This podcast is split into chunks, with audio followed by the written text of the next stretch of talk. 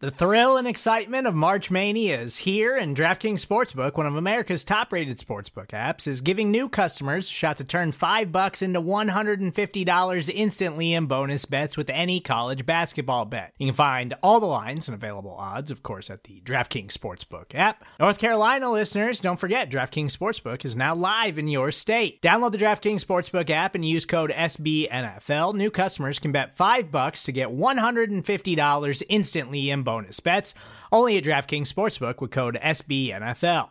The crown is yours. Gambling problem? Call 1 800 Gambler or in West Virginia, visit www.1800Gambler.net. In New York, call 8778 HOPE NY or text HOPE NY. In Connecticut, help is available for problem gambling. Call 888 789 7777 or visit ccpg.org. Please play responsibly on behalf of Boot Hill Casino and Resort 21 plus age varies by jurisdiction. Void in Ontario. Bonus bets expire 168 hours after issuance. See DKNG.com slash B ball for eligibility, deposit restrictions, terms, and responsible gaming resources.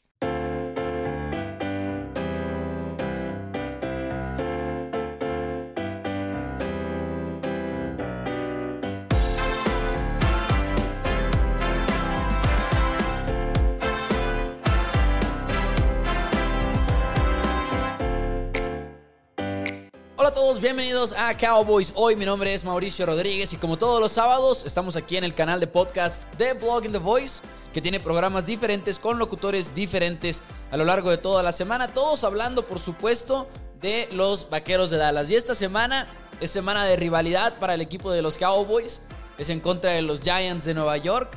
Es un juego que no hace mucho tiempo nos este, inspiraba quizá ciertos sentimientos, ¿no? Hasta nos acostumbramos por una, por una racha de años a tener un juego en contra de los Giants en la primera semana. Sin embargo, ahora se ha sentido que ha habido muchos juegos en Nueva York en diciembre, lo cual es interesante porque además el clima se convierte en un factor. Ahorita pues ya normalmente hace frío en Nueva York a estas alturas del año. Así que sin duda se viene un juego interesante, un juego que los Dallas Cowboys buscarán aprovechar, siendo que es un rival entre comillas fácil y sabemos que no hay rivales fáciles en la NFL, pero también es justo voltear a ver el partido de una manera objetiva y decir, Cowboys debería de ganar el partido y de hecho son favoritos por 10 puntos y medio. Quizá ahorita rumbo al final del episodio haremos un pequeño pronóstico, pero antes de eso hablemos de dos temas importantes. Empezaremos con una ligera plática acerca de Kellen Moore y los Jaguares de Jacksonville, porque se viene una situación interesante para el equipo que tiene al coreback Trevor Lawrence después de haber despedido a su head coach Urban Meyer. Y también hablaremos de Micah Parsons y por qué, en mi opinión, a estas alturas del partido, Micah Parsons debería de recibir el premio del jugador defensivo del año. Así que empecemos con todo esto. Me gustaría arrancar con lo de Kellen Moore porque esta semana los Jacksonville Jaguars despidieron a Urban Meyer. Y qué, pero qué ¿Cómo, cómo lo podemos de, mm, describir? ¿Qué más majestuoso fue el fracaso de Urban Meyer en la NFL? ¿Y a qué voy con esto? Ok, cuando era un candidato a ser head coach en la NFL, había muchos que tenían sus dudas. Yo me acuerdo que yo lo ponía como un candidato porque finalmente todos sabíamos que era un candidato que iba a ser considerado por las franquicias de la NFL, pero siempre nos preguntábamos, cómo va a funcionar. Porque Mayer jugaba otro deporte, porque el fútbol americano colegial no es nada más otro nivel de fútbol americano, realmente se siente como otro deporte por completo, porque estamos hablando de reclutamiento, estamos hablando de un sistema de competencia distinto a más no poder. Así que era difícil saber si lo que hacía Urban Meyer, un buen coach en el fútbol americano colegial, que construyó dinastías o, programas ganadores tan exitosos como lo hizo cuando estuvo en Florida, en Ohio State, si nos queremos ir todavía más atrás, lo que hizo con Utah. Así que sabíamos que Urban Meyer tenía el potencial de crear buenos programas de fútbol americano colegial. Había algo que se apuntaba siempre como una debilidad para Meyer en el fútbol americano profesional y era el problema de la actitud. Pero cuando hablábamos del problema de la actitud, hablábamos de no sabe perder.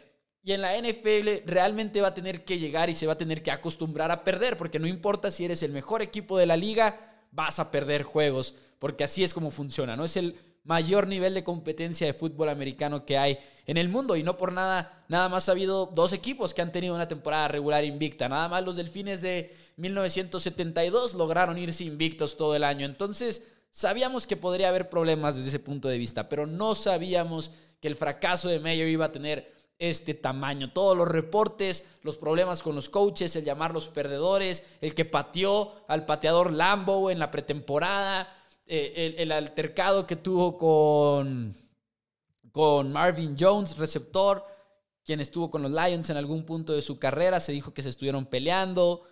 Demasiada, pero demasiada, ahora sí que basura de parte de Urban Meyer.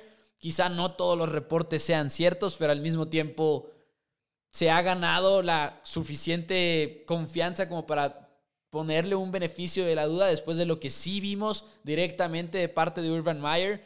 Esa imagen en la que ni siquiera voltea a ver a Mike Bravel después de que pierden en contra de los Titanes. Mike Bravel que estuvo en el staff de coaches de, de Urban Meyer en algún punto de su carrera. Una locura. Pero el punto aquí es que esto deja una vacante en Jacksonville. Es la cuarta era más corta en la historia de la NFL por parte de un head coach. Está empatado con, con alguien más. Pero Urban Meyer hace historia en ese sentido en la NFL. Y ahorita se está hablando de, ok, ¿quién llega como el siguiente head coach de los Jaguares de Jacksonville? Y es una situación interesante porque tienen a Trevor Lawrence. Lawrence es todavía un muy buen coreback. A pesar de lo que ha pasado con Jaguars esta temporada, se han visto cosas muy buenas de parte de Lawrence incluyendo el hecho de que es un jugador que sabe manejar la bolsa de protección a la perfección, casi no ha tenido capturas a pesar de estar operando en una ofensiva que no tiene ningún tipo de identidad, pero Lawrence ha tenido muy buenos momentos y creo que si ves sus puras estadísticas, igual y eso no va a ser muy notorio, pero si pones atención a los juegos del equipo de Jacksonville, lo cual es difícil porque no cualquiera se avienta un partido de los Jaguars, este, te vas a dar cuenta de muchas cosas buenas que hace Trevor Lawrence y es lo que han estado defendiendo muchísimos analistas. Esto, quieras o no, le ofrece algo em, a los candidatos de coaches a Jaguars. Es decir, cuando un coach está escogiendo un trabajo, una de las principales, eh, uno de los principales factores en la decisión es a quién voy a entrenar, sobre todo en la posición de coreback. Así que hay dos maneras de ver esto. Y una de ellas es, los Jaguars pueden decir, confío en Trevor Lawrence, para que agarre la onda él con la ofensiva, le podamos tener un coordinador ofensivo decente y me traigo a un head coach defensivo. Pero lo más lógico, quizá o lo más probable, es que traigas a alguien que vaya a hacer a la identidad del equipo una identidad ofensiva, aprovechando que tienes a quien quieres que sea uno de los mejores quarterbacks en la NFL. Y ahí es donde entra Kellen Moore. Y de hecho, de acuerdo a sportslines.com, Kellen Moore es uno de los cinco favoritos para este trabajo en el mundo de las apuestas. El primero es Doug Peterson, quien fue coordinador ofensivo de los Chiefs hasta el 2015.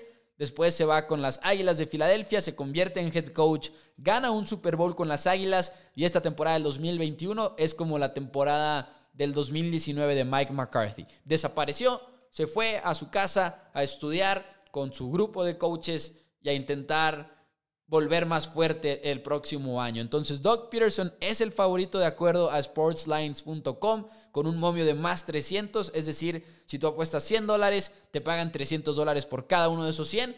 El segundo candidato favorito es el coordinador ofensivo de los Bucaneros de Tampa Bay, Byron Leftwich, que lo ha hecho muy bien. Difícil saber si va a ser visto como un super candidato y creo yo más que nada porque se va a poner siempre en duda qué tanto es Tom Brady, la llegada de Tom Brady al equipo de los Bucaneros de Tampa Bay y qué tanto es Byron Leftwich. Y lo que sí es que, bueno, es un coach que le pone mucho énfasis al juego terrestre. Sabemos que Bucaneros, por ejemplo, gran parte de su juego ofensivo es correr los bloqueos dúo, intentar tener esos dobles equipos en contra de la línea defensiva contraria para abrirle el espacio a Leonard Fournette. Pero Byron Leftwich, sin duda un coach que también su experiencia le va a servir mucho en una búsqueda por un trabajo de head coach. Y luego tenemos a otros tres candidatos que están empatados en tercer lugar. Entonces tenemos a básicamente tres coaches dentro de este top, dentro de este puesto número tres, que redondea, por así decirlo, nuestro top 5 de coaches. Uno es coach de Patriotas de Nueva Inglaterra, George McDaniels, coordinador ofensivo, quien ya tuvo la oportunidad de ser head coach en un momento con los Broncos de Denver, no le fue muy bien y siempre ha estado esperando esa segunda oportunidad. Está Eric Bienemy, coordinador ofensivo de los Chiefs de Kansas City, quien ha hecho muchas cosas para el equipo de, de los Chiefs con Patrick Mahomes. Y finalmente empatado con estos dos está Kellen Moore del equipo de los Vaqueros de Dallas. Y yo creo que este tema se divide en dos, antes de que nos preocupemos como aficionados y seguidores de los Cowboys. Se divide en dos. Uno es, si tú eres Kellen Moore, ¿aceptas este trabajo? Porque hay dos lados de la moneda. Y Kellen Moore, ahorita trabajando con Mike McCarthy, trabajando con Dak Prescott y una ofensiva que tiene muchísimo talento, a pesar de que ahorita se siente diferente porque está en una mala racha la ofensiva del equipo de los Vaqueros de Dallas. Realmente considero que el trabajo de Kellen Moore está bastante seguro. Y si logra su ofensiva, de nuevo uso este término, agarrar la onda, es este, muy, pero muy probable que continúe siendo uno de los coaches más cotizados entre los jóvenes en la NFL. Así que Kellen Moore puede esperar su oportunidad. Y Kellen Moore todavía necesita quizá tiempo para saber todo lo que conlleva ser un head coach y quizá él mismo quiera esperarse un tiempo y esperarse a agarrar la oportunidad que sea perfecta para él. Pero mi pregunta es, si se lo ofrecieran, ¿lo debería de tomar? Y volvemos a, lo de que hay dos lados para esta moneda. Una es Trevor Lawrence, repito, eh, si tú te vas a un equipo, quieres tener un buen coreback y vaya que Trevor Lawrence lo puede ser. Así que Kellen Moore sabe que si termina con, con Lawrence, él sabe que va a tener un coreback que pueda ejecutar muchas de las ideas que se le ocurran a Kellen Moore. Va a poder tener muchas oportunidades con él. El otro lado de la moneda es que ha sido una de las franquicias más disfuncionales en la NFL en los últimos años. Hemos visto a Doug Marrone como head coach por ahí. Hemos visto toda la situación de Tom Coughlin también. Gus Bradley, que Gus Bradley igual y no pasó mucho tiempo, muchas cosas malas en ese tiempo, pero de todas maneras fracasó. Ahora en esta ocasión fue Urban Meyer. No sé si a Kellen Moore le inspire confianza a la directiva del equipo de los Jaguares de Jacksonville. Así que esa sería la primera pregunta. La segunda pregunta es, ¿los Jaguars quieren a Kellen Moore, sí o no? Porque, repito, es muy joven, no sabemos igual y sabe manejar muy bien las X y las O's, pero hay mucho más, mucho, pero mucho más involucrado en el trabajo de un head coach. Tiene que ver con lidiar con los jugadores, tener un mensaje, tener una identidad dentro del equipo, armar tu propio staff de coaches, lidiar con los medios, lidiar con la presión de la misma directiva, de tu dueño que esté ahí preguntándote y que se quiera entrometer y demás y hasta cosas todavía más pequeñas como las que comentó Mike McCarthy ahora que Dan, ahora que Dan Quinn iba a ser el interino porque Mike McCarthy tuvo COVID-19 y no iba a poder estar en el partido de los Santos de Nueva Orleans. Decía Mike McCarthy, es que hasta la junta con los referees antes del partido, o sea, son muchas, pero muchas cosas las que van en el plato del head coach que nos hacen preguntarnos si, ok, los Jaguars pensarían en un momento dado que pueden apostar en Kellen Moore porque también Jaguars está caminando un terreno muy, pero muy peligroso. Ok, echaste a perder a Doug Marrone, echaste a perder a Urban Meyer una temporada, eh, lo mismo con otros coaches que han pasado por las filas de Jacksonville, todo eso está muy bien. Pero no tenías a Trevor Lawrence. Con Urban Meyer obviamente sí, pero era su primer año todavía, ok, hiciste una apuesta, no resultó. Pero es el segundo año de Trevor Lawrence. A quien escojas como head coach va a ser simplemente muy, pero muy importante. Lo mal que te verías como franquicia fracasando en ponerle un buen coach a Trevor Lawrence. Así que la presión está encendida por ahí en Jacksonville y no se sorprendan cuando entrevisten a Kellen Moore, porque es muy probable que lo hagan. Pueden hacerlo apenas el 28 de diciembre, porque es en las últimas dos semanas cuando los equipos pueden entrevistar a otros coaches y puede ser nada más una junta de dos horas. Pero bueno, eso es lo que teníamos que comentar acerca de Kellen Moore. Ahora hablemos de Micah Parsons. Hay que hablar de Micah Parsons. Ya sé que es una tradición semanal, pero es que es adictivo. Hey, it's Kaylee Cuoco for Priceline. Ready to go to your happy place for a happy price? Well, why didn't you say so? Just download the Priceline app right now and save up to 60% on hotels. So, whether it's Cousin Kevin's Kazoo concert in Kansas City, go Kevin, or Becky's Bachelorette Bash in Bermuda, you never have to miss a trip ever again. So, download the Priceline app today. Your savings are waiting. Go to your happy place for a happy price. Go to your happy price, Priceline. Y es que llevamos ya semanas hablando de Micah Parsons como un candidato al jugador defensivo del año. Para mí esa filosofía ya ha cambiado porque hice una revisión de los números comparados con TJ Watt y Miles Garrett, que son los otros dos candidatos al premio del defensivo del año en esta temporada. Y ya no tengo manera de decirles que Parsons no es el favorito, porque para mí lo es. Y por cierto, tengo unos números también interesantes. Estos son de betonline.com, que hablan de los momios de Micah Parsons para ganar el premio en tres fechas que escogí. La primera fecha es el 12 de octubre. Ya hace bastante tiempo. Eh, estamos hablando de que todavía no veíamos un Parsons que se acercara al récord quizá de la franquicia del equipo de los Vaqueros de Dallas.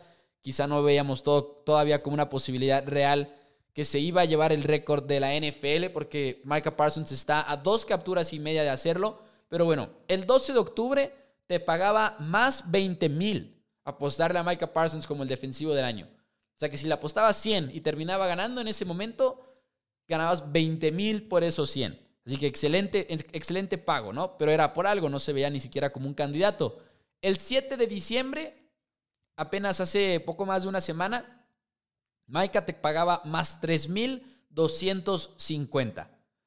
Una semana después, 14 de diciembre, de más 3.250 pasó a un modesto más 375. Así es, Maika pasó del 12 de octubre más 20.000 al 14 de diciembre más 375 como uno de los mejores tres candidatos al premio. Y repito, está entre TJ Watt, entre Miles Garrett y el novato del equipo de los Vaqueros de Dallas. Ningún novato en la historia, además de Lawrence Taylor, se ha llevado este premio. Y Lawrence Taylor no por nada es recordado como el mejor defensivo de la historia. Así que tremenda comparación la que tiene Parsons en este momento. Ahora, ¿es justificado este cambio, este cambio de opinión del mundo de las apuestas o es nada más emoción porque el novato de los Cowboys lo está haciendo muy bien? Realmente creo que es más que justificado. Escogí tres estadísticas importantes para este premio, en mi opinión. Una es tacleadas para pérdida de yardas, otra es capturas y otra es golpes al coreback. Y me sorprendí de que hay un líder diferente entre estos tres en cada una de estas categorías. Por ejemplo, empezando por tacleadas para pérdida de yardas, que es la que lidera Micah Parsons. Micah lleva 17, que es la segunda mejor marca en la NFL. Y luego TJ Watt lleva 16, una menos nada más, que es el tercero en la NFL, y Miles Garrett tiene 15, está empatado en cuarto lugar. Así que estos tres jugadores son unos de los líderes en, estas, en esta categoría. Micah Parsons lleva la ventaja. Y luego nos vamos a golpes al coreback. Esto quiere decir, aunque no sea un sack, el golpearlo después de que lanza el balón. Es importante hacer esa distinción. Pero bueno, aquí está Miles Garrett liderando a la NFL en primer lugar con 28 golpes al coreback y con 27 TJ Watt, Micah Parsons y hay otro jugador que está en esta lista. Están empatados los tres en tercer lugar. Pero entonces ventaja en, golpes al coreback es para Miles Garrett. Y luego en capturas es donde Micah quizás se queda un poquito más atrás, porque Micah lleva 12 y esa es la séptima mejor marca en la NFL, mientras que Garrett lleva 15, segunda mejor marca en la liga, y TJ Watt lleva 16. Es un número enfermo, por cierto, el que tiene TJ Watt. Tuvo tres, eh, tres sacks y medio en contra de Ravens. Gran, gran motivo por el cual tiene ese número, pero es el número uno en la NFL en esta categoría.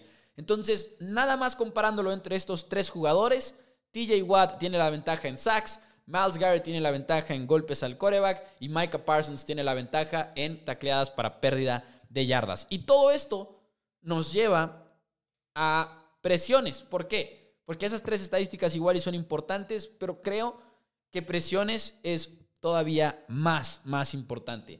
Y aquí es donde se pone bueno, porque no puedes comparar el número total de veces que presionas al coreback, porque no han jugado la misma cantidad de, veces en, desde esta posición. Mike está haciendo las veces también de linebacker, y cuando estás de linebacker, obviamente no vas a ir tras el coreback. TJ Watt ha estado lesionado, entonces tampoco ha tenido tantas jugadas como Miles Garrett. Así que nos vamos por términos porcentuales de las veces que están presionando al coreback, ¿qué tantas ejercen presión de verdad? Micah Parsons es el jugador número uno en la NFL en esta marca, con 22.3%. Antes de llegar a Garrett y Watt, quiero hacer un paréntesis, porque Micah, repito, número uno, 22.3%.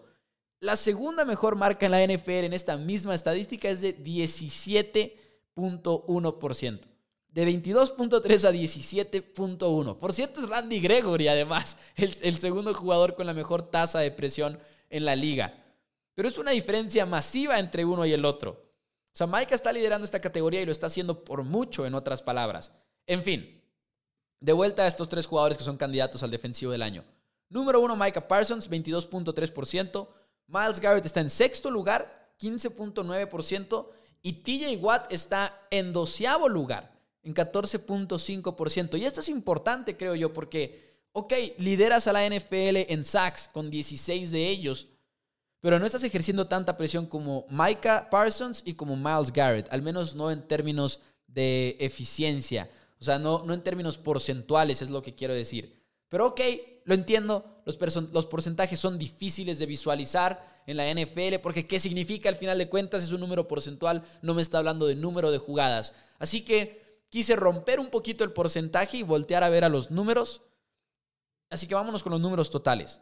¿Cuántas presiones llevan estos tres jugadores? Garrett lleva 59, Parsons lleva 53.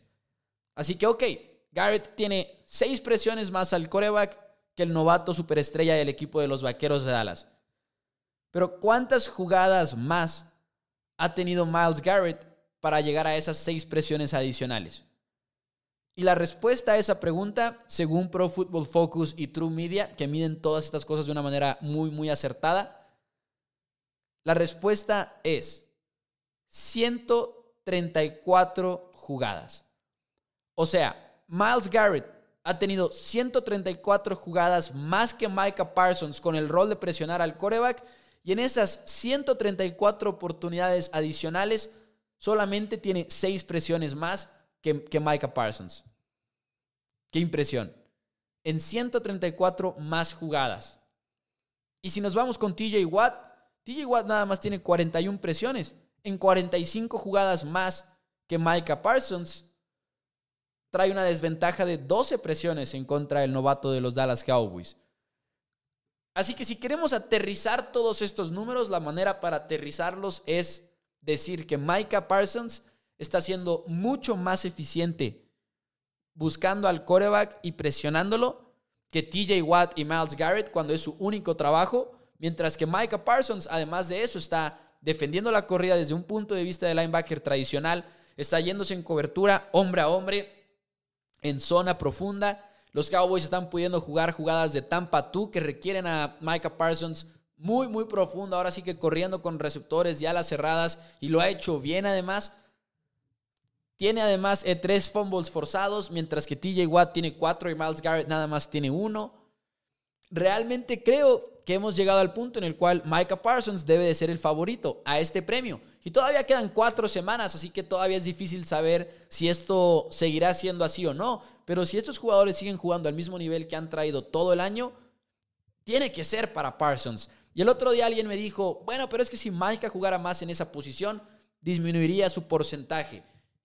Pero cuando tenían menos jugadas, cuando tenían todavía menos jugadas Watt y Garrett que, que Micah Parsons, no llegaban a 22.3% de porcentaje de presión. Así que no hay manera, creo yo, de, jugársela en contra de Micah. Pero al final de cuentas es difícil que la NFL se lo dé a un novato, así que hay que estar preparados para todo. Pero bueno, excelente lo ha hecho y nos emociona pensar nada más en eso. Así que el día de mañana los Cowboys juegan en contra de los gigantes de Nueva York. Yo voy con los Dallas Cowboys a ganar este partido. Creo que los Cowboys lo ganan 37 a 20. Ese es mi pronóstico oficial. Simplemente no confío mucho en Mike Glennon y una línea ofensiva porosa en contra de este frente defensivo que incluye a Lawrence, Gregory, Gallimore, Parsons. Simplemente se me hace demasiado poder en las trincheras y creo que la ofensiva de los Dallas Cowboys logra rebotar en contra de una defensiva que es la segunda peor en la liga en presionar al coreback contrario. Entonces, sin más, por el momento nos vamos a despedir aquí en Cowboys hoy. Mi nombre es Mauricio Rodríguez. Suscríbanse en Spotify y iTunes a este programa, a Blogging the Voice, este canal que tiene programas diferentes con locutores diferentes todos hablando de los Dallas Cowboys a lo largo de toda la semana. Suscríbanse, dejen una reseña si es que se lo escuchan en iTunes. Y nosotros nos vemos y nos escuchamos el próximo sábado. Síganme en Twitter, arroba MauNFL y en Facebook en arroba Primero Cowboys. Muchísimas gracias, nos vemos.